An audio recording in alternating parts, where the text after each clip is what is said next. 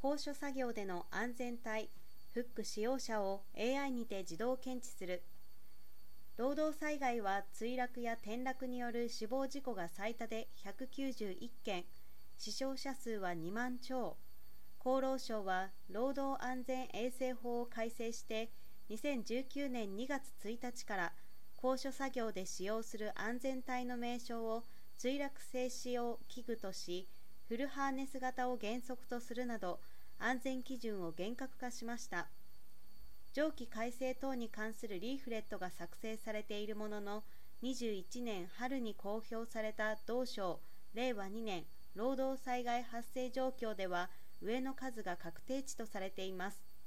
こうした中企業には建設現場における墜落転落災害の撲滅に向けてより効果的な安全対策を実現することが求められています。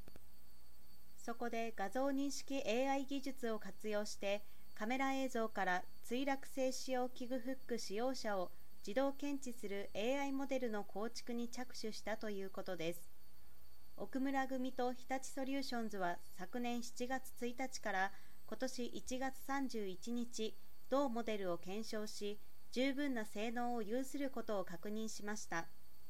今回構築した AI モデルは事前に複数現場で収集した延べ6000件以上の画像を学習させたもので建設現場のカメラ映像から親綱支柱親綱フックを検出しフックが親綱にかかっていない不使用状態を自動判定します。埼玉県にある鉄骨建て方中の建設現場においてその検証を行いカメラと対象の作業員の距離が15メートル以内かつ人や物が重なっていない条件下でフック不使用者を90%以上の精度で正しく認識できることを確認した。今年夏からの共同開発により上記モデルにフックの不使用状態が一定時間続いた場合にメールや警報機器で管理者現場作業員に通知する機能を付加してシステム化し来年に販売開始する計画だということです。